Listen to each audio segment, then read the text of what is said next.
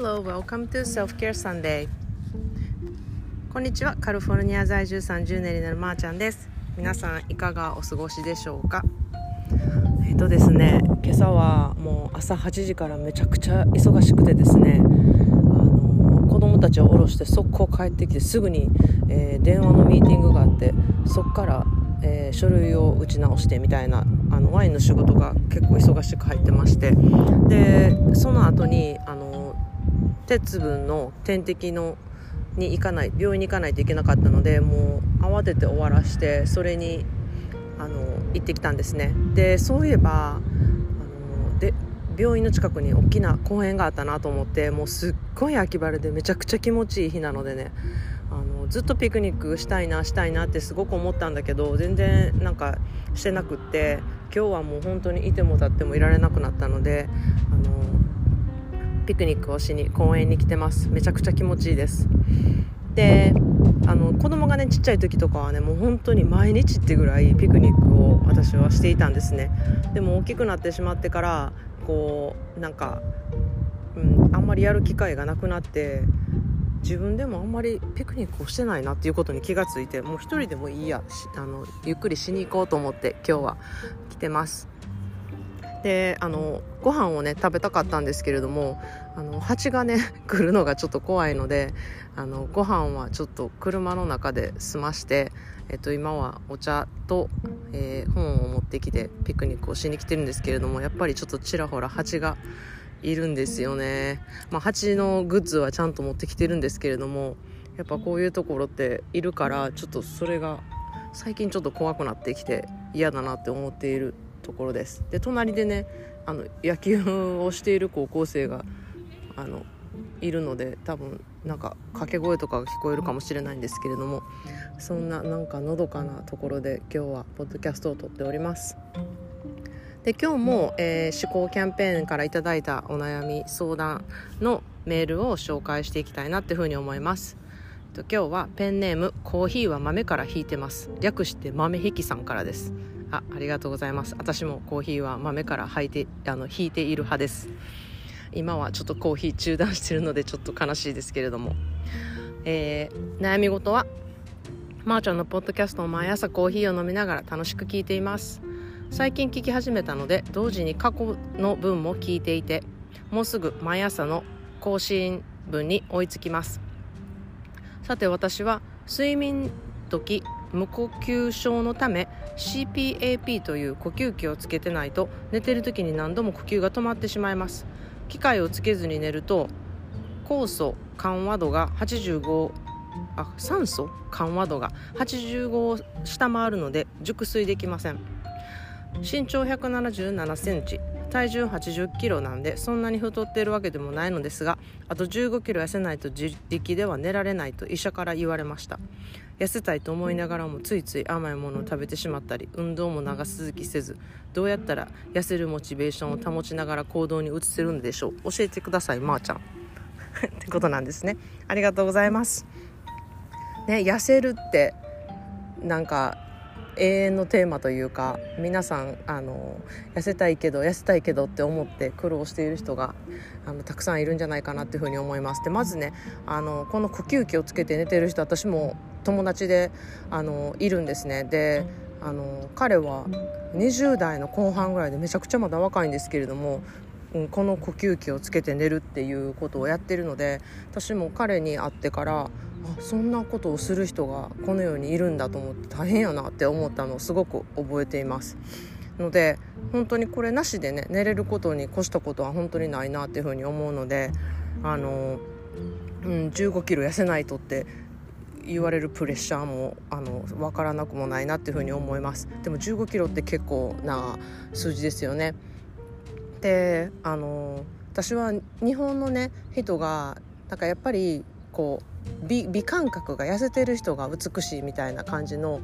えー、文化なのでこうだからみんな痩せたいとか痩せなければとかあの細いのがいいっていう風な文化だなっていう風にすごく思ってるんですね。でもあのまあちょっと話が変わるんですけどアメリカではどっちかというとふくよかな方の方がすごく美しいってされてるのであの結構ガリガリの方とかあの細い日本人でいう細いなっていう人は、うん、なんかいまいち魅力的で一般的にですけど魅力的ではないっていうふうに思われる傾向にあるんですね。なのでなんか私も30年アメリカにいてるからそういうところでアメリカ内図化されてるのかあの日本日本に帰ってすごく細い人とかを見るともうちょっとふっくらした方が綺麗のになとか可愛いのになとかすっごい思うんですね。なんでみんなそんなして痩せよう痩せようって思っているんだろうってすごく思います。であのーまあ、その見かけっていうこともあると思うんですけれども健康上痩せないといけない人とか健康上、えー、体重を落とさなきゃいけない人っていうのはあのたくさんいると思うんですね。でこの豆引さんも同じだと思うんですけれどもそういう場合はまたこれまた思考トレーニングでダイエットって可能なんですよね。でそれもすごく自分自己分析をして何が自分に合うかどうやってスケジュールをしていけばあの理想の体重に落とせるか健康的に、うん、落とせるかっていうことを思考でトレーニングでやっていくことは必ず可能だと私は思ってるんですね。でもその自分に合っていないプログラムだったりとかその自分の生活習慣に合わないことを無理やりやっても絶対に続かないのであのこのダイエットはね成功しないんですね。だからすごくダイエットって難しいんだと私は思っています。あのやっぱりこう毎日のことが積み重なってこうあの成果に出ちゃうのであの何かのついでに何かをするその運動をするなり運動って言ってもその自分があんまり得意だなって思ってないことをやろうとしてもあの本当に三日坊主になったりとか1週間で終わったりとかするのででそのねあの年によったりとかその時の気分によってそのどういうスポーツをしたいかっていうのもまた人って変わってきますので、うん、そその辺にこう合わせてこう柔軟にそれを変えていかないと、うん、こう日々のねルーティン化に入っていかないっていうふうに私は思ってるんですね。なので、まあ、食べることにしてもうんあのカロリーのなんか計算が向いている方もいればカロリー計算をしているとしんどくなってついについついストレスが溜まって爆食いをしてしまうっていう人もいると思うしうんなんかこう何かこれをいつも食べてしまうけどそれを何かに変えるとかその人に合った本当にスケジュールのスケジュールの組み方だったりとかダイエットの仕方があるのでそこをねあの思考トレーニングで探っていくのもありかなっていうふうに思いますのであのちゃんとした答えにはなってないんですけれどもこれもまたね思考トレーニングであのやっていけることができるのでめちゃめちゃ宣伝になりますけど あのよかったらまたあのセルフケアサンデーなりあの私の個人コンサルを取っていただければなっていうふうに思ってます。どんどん掘り下げてどういうものが一番合ってるかっていうのを一緒に見つけていくことができるのであのおすすめしたいなっていうふうに思います。で私もあの出産の後とかすごくなんかこううん、絞りたい体を絞りたいみたいな風に思いましてめちゃくちゃホットヨガにはまってすっごい体重を落としたりとかした時期もあったんですね。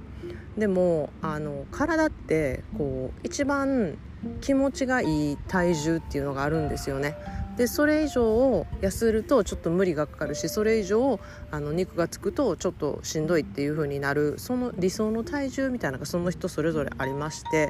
うん、なんか健康重視であればそこが一番大事かなっていうふうに思います。で本当にやっぱりね自然と重力は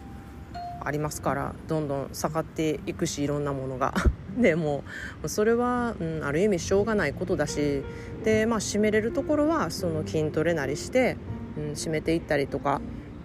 あとはこうストレッチをしてこう血流をねよくしたりとかなんかうん、お風呂に入ることもすごくあの血流が良くなると思うのですごくいいと思うんですけれどもなんかその自分のね痩せると言っていても何を重点に痩せたいか何何が